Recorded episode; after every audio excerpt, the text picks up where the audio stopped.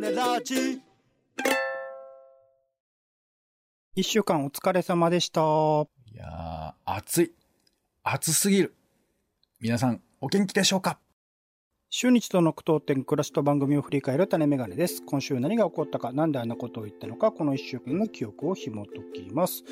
まずは、暮らしの一週間、日々のちょっとした出来事や感じたことから拾っていきます。あなたもご自身の一週間を思い出しながら聞いてみてください。ということで、はい。まあ、今週いよいよ過去一番の感染者数、コロナについて言えばっていうところで、うん。まあ4万人超え。なんか今、世界で見ると人口あたりでは世界トップらしいですね。日本の感染者数がね。うん。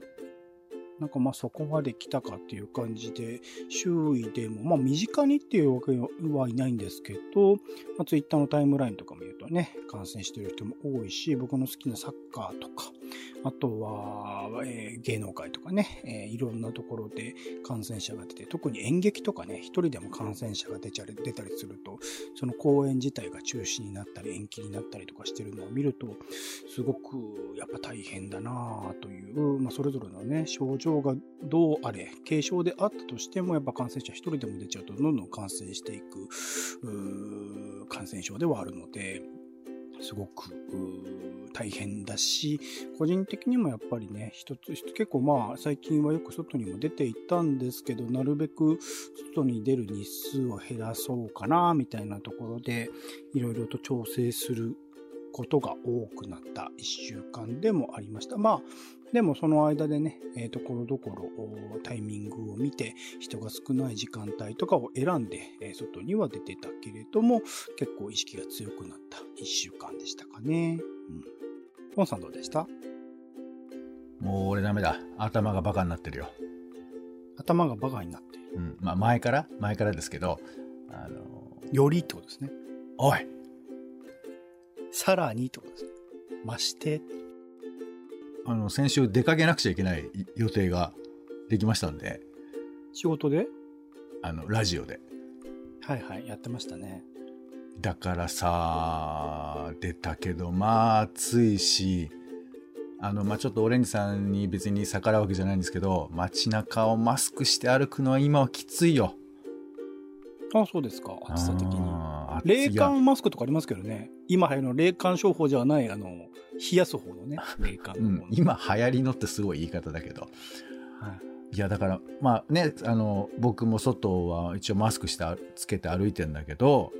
暑いなと思って撮ると、いや、めちゃくちゃ涼しくて、そうか、やっぱりマスクないの方がいいな。まあ、でも、大体外での移動中はマスクそもそもしなくていいとは、あの、言われているんだけど、言ってますけどね。ただなかなかその、シームレスにさ、こう、お店に入ったりとか、まあね、す、したりするわけだし、まああんまり街中でいきなり突然人と会うことはないとは思うんですけど、なんかその辺が、まあ、ふん、踏み切りにくいところもあって、いや、参ったなと思って、で、マスクを取って、旗とね、ぼーっとしてたら、セミの音がうわーって入ってきて、あ、忘れてたけど夏だったと思って。マスク取ろうが取る前が音は変わらんでしょいやいや、なんか、あの、ガードしてる感じがあるんですよね。マスクへって。ーあまあ、あと、イヤホンとかしてたりすると余計に、あの、自分のペースみたいなものを守りす、強く守ろうとしちゃうところがあるんですけど、うんなんかね、そういうガードをはが外して、世間のこの風というか音というかそういうものを聞いたら、ああ、もう夏だったと思って、えーはい、おります。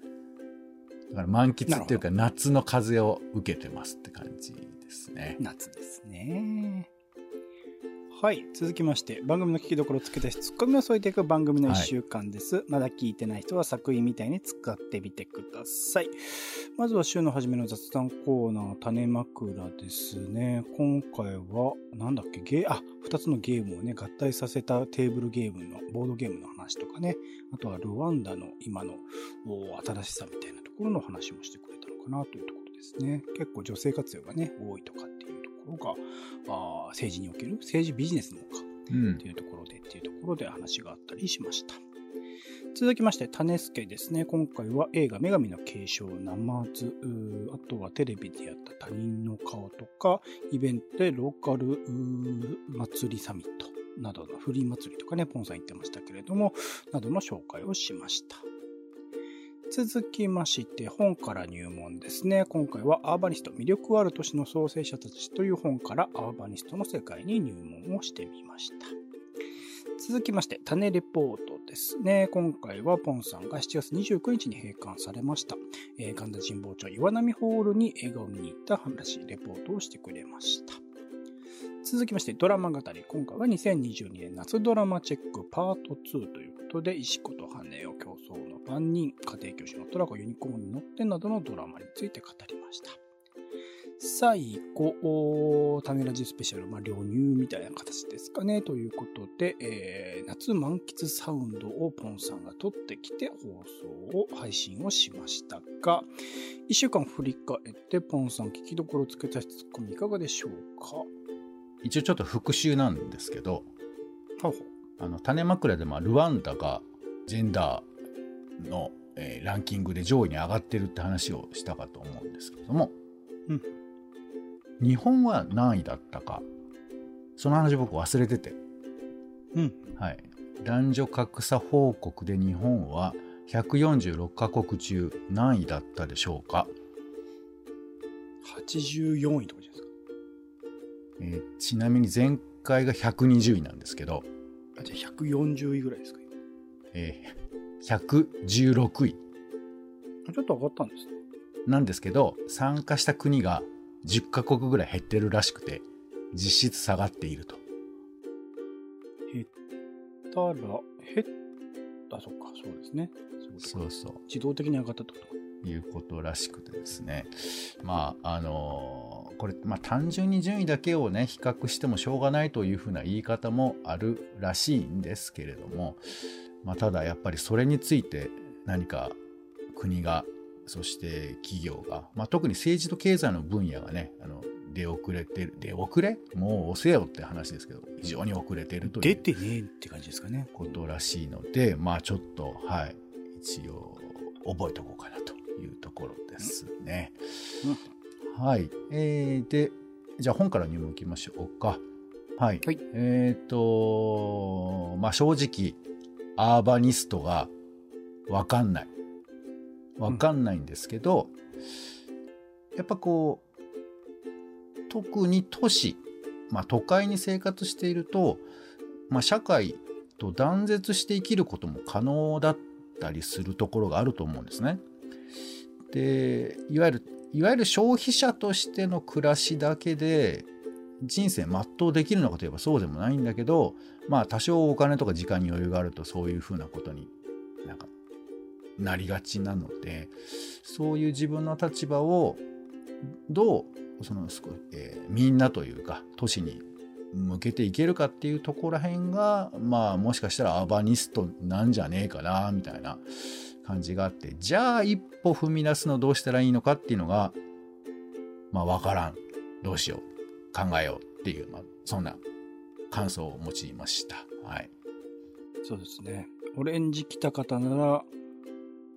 町内会へ行けって言いますけどね。はい。えー、肩書きを与えることっていうかね、アーバニストって、なんか今までだったら街づくりをする人、でも街づくりというにはあまりにハードルが高すぎるんだよなって言った。かつ、なんかみんなと一緒にやるってなると、なかなか足並み揃えるのも難しいなみたいなところで言うと、すごく絶妙な立場にいた人、それこそ僕とかも含めて、僕も街づくりをやってるんでおこがましいと思っていたけれども、ある種街に関与するとか、少しだけでも街を変化させるみたいなことで言うと、なるほど、そういう活動をコミュニティとしてやっていたなというところはあったりするので、そういう肩書きというかね、え、こういう役割みたいなものに名前を与えること自体は大事だなと思いつつ、なんかそうなってくると本当にアーバニストっていう存在だらけになってくる、その街中においてっていうこういう、そういう立場の人たちが増えた先で、なんか何があるかってね、そこら辺で結局、なんか、背比べじゃないですけど、競争が起きたり、比較が起きたりみたいなことが起きてしまったら、えー、本末転倒ではあるので、その先みたいなものも考えた上で、こういうアーバニストっていうくくりとかもいろいろと検討していかなきゃいけないのかな、みたいなことも改めて思った次第でございます。ぜひぜひ、あの、アーバニストがわからない人はね、この本を読んでいただくといいかなと思います。はい。では、ポンさん、種リポートですね。今回は岩波ホールに行ってきたということで、僕も幼少期にね、1回か2回多分行っただけで、それ以降全然行っていない。一応映画好きで、毎週のようにね、新作映画とか、映画座とかにもちょいちょい行ってるような人間ですけど、ほぼ行く機会がなかった。でその中においては、まあ最近やっていた映画で DVD で見たけれども、あのー、これは映画館で見ておけばよかったな、みたいな作品もあったりしたので、そういう意味では、あの、惜しむところはある気持ちはありつつ、なんか映画館の思い出って何で残すのがいいんだろうな、みたいなことをちょっと考えてしまうというか、もちろんテキストでもね、こういう今回みたいな音声でも映像でもいいのかもしれないけど、なんか映画館にいるその空間に存在して何かを見ていた記憶っていうのは、ぱその時、その形でしか残らないもので、もしかしたら VR 的なものとかも可能性はあるのかなとか、いろいろと、なんか映画館のあの時にあれを見ていた記憶みたいなものを、こういかに残していくかっていう、それの方法、媒体みたいなものは、ちょっとなんか今のうちに考えておいた方が、どんどんどんどんそういう映画館自体は失われていく。映画館だけじゃないですけどね。空間そのものってのは失われていくので、なんかそういう保存、アーカイブの方法みたいなことは、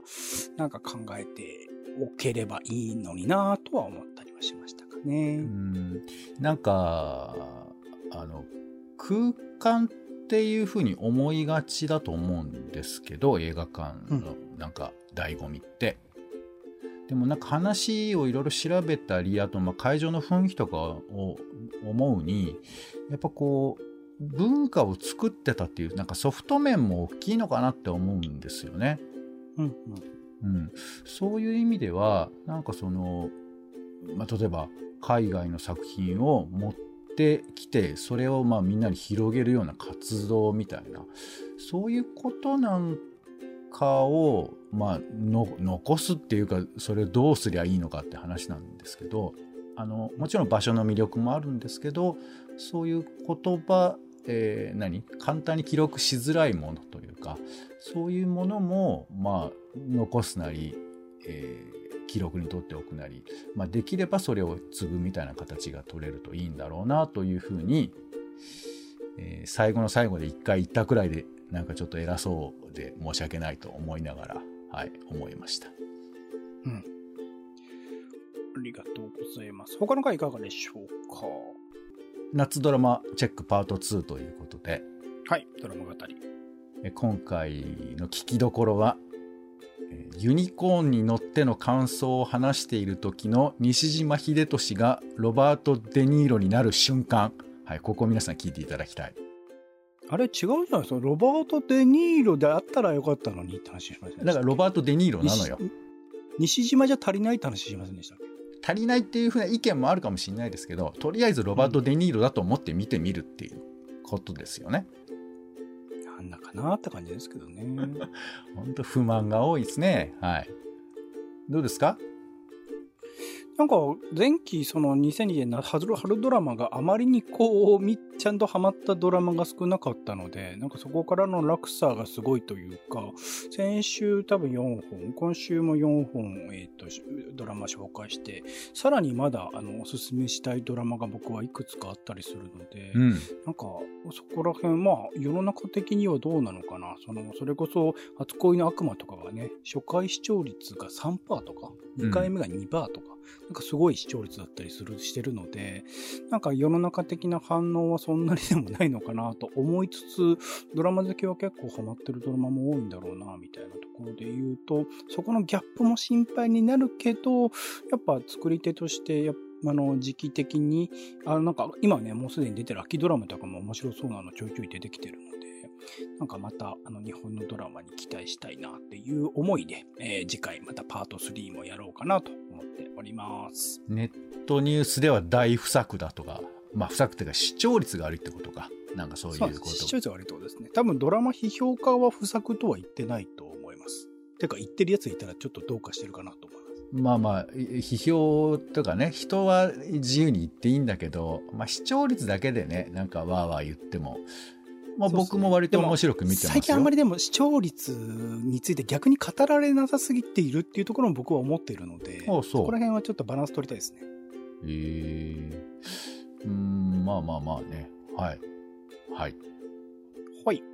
じゃあ最後ですね。種ラジスペシャルルニューということで、夏満喫サウンド。聞きましたよ、これ。あのー最後のあそうね、一応これ本編では、えーまだその段階ではどういう音を取るかをわからないままに俺につんだおささよならして だから出来上がったカンパケを聞いていただく形でねオレンジさんにも、えーあの音に出会っていただきましたけどもなんか、涼しいっていうか、こ、怖いとかね。てか、暑苦しいとかって感じを、なんか逆に、あれだけ風鈴が鳴ってる。あ、これぜひ聞いていただきたいんですけど、ちょっと、あの、こ、怖って思っちゃいましたね。いやいやあの俺も結構怖かったよ何なんですかねえ、あれ、あれは、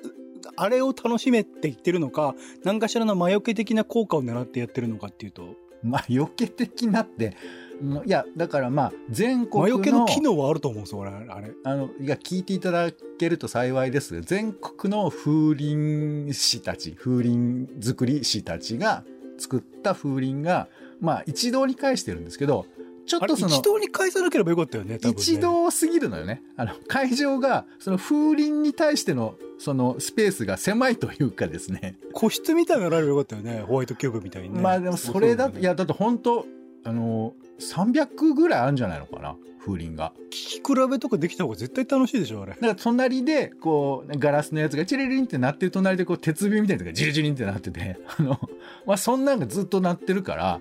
だから目を閉じると、あの、風の形がわかる。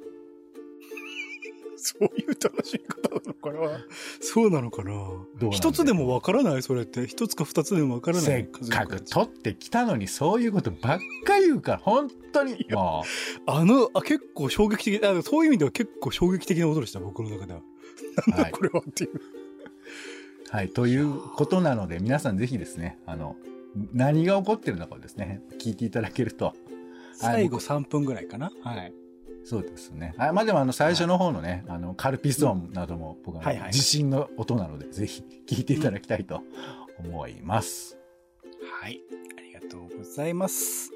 種ラジは Spotify や Podcast などでほぼ毎日配信中です。更新情報は Twitter でお知らせしています。お好きなサービスでの登録やフォローをお願いします。また番組の感想やあなたが気になっている種の話もお待ちしております。公式サイト種ラジ .com のお便りフォームから送ってください。Twitter でハッシュタグ種ラジ、ハッシュタグカタカナで種ラジで投稿いただくのも大歓迎です。それでは種ラジ今週の一曲ポンさんお願いします。はい。えー前回、まあ一応1800回だったと思うんですけど、その回で、まあ夏の音をね、いろいろこう考えてみたんですが、夏の曲でね、井上陽水の少年時代とか、ちょっとそんな名前も出たんですけども、はいはい。なんで夏の曲って夏だなって思うんだろうみたいなことを、まあぼやぼやして考えてたんで、この曲俺夏っぽいと思うんだけどどうだろうっていう話なんですけど、えーサニーデイサービスのサマーソルジャーって曲がありまして、知らない。結構まあ古めな曲ですけどね、はい。えーこの曲、まあ白い恋人とかが入ってる愛と笑いの夜、愛と笑いの夜っていうアルバムに入ってる曲なんですけど、まあ基本的には恋人との夏の思い出みたいな話なんですけど、なんかね、ちょっとエコーかかったようなギターのアルペジオとか、なんかこれ聞くだけでなんか夏っぽい感じ。まああと、まあサニーデサービスのあの、なんていうか、おぼろげな、うつろげな声とかも、まあそれっぽく感じさせるんですけど、だんだん聞いてくると最後の大サビのこの、大サビにね、ドラムがね、バックでかかるんですけど、これとかもなんか入道雲感みたいな。あと最後リフレインでヘヘイヘイみたいなのが入ったり、裏声で終わったりするんですけど、なんかこういうの聞いてると、まあーなんか夏よねみたいな感じがあって、まあ、このアルバム全体がちょっと夏っぽい感じをイメージさせてるんですけどなんか夏要素があの俺が言ってるほどあの、えーチューブほどじゃないんですけど 言うとチーブほどじゃないんですけど結構夏っぽい要素があったりするのでサマーソルジャーちょっと聴いていただいて夏の音楽ってなんだっけ？みたいなことを思い出していただいてもいいのかなということで今回はサニーデイサービスのサマーソルジャーをお聴きください。はい、ありがとうございます。種メガネ以上でございます。今週も1週間ありがとうございました。お相手はオレンジと、カルピスがやっぱ手に入るとやっぱいろいろやりたくなっちゃってですね、えー最近ソーダ割りを始めておりますけども、えーやっぱりお腹がぐずついております。皆さん注意してね。ポンでした。種ラジ、また。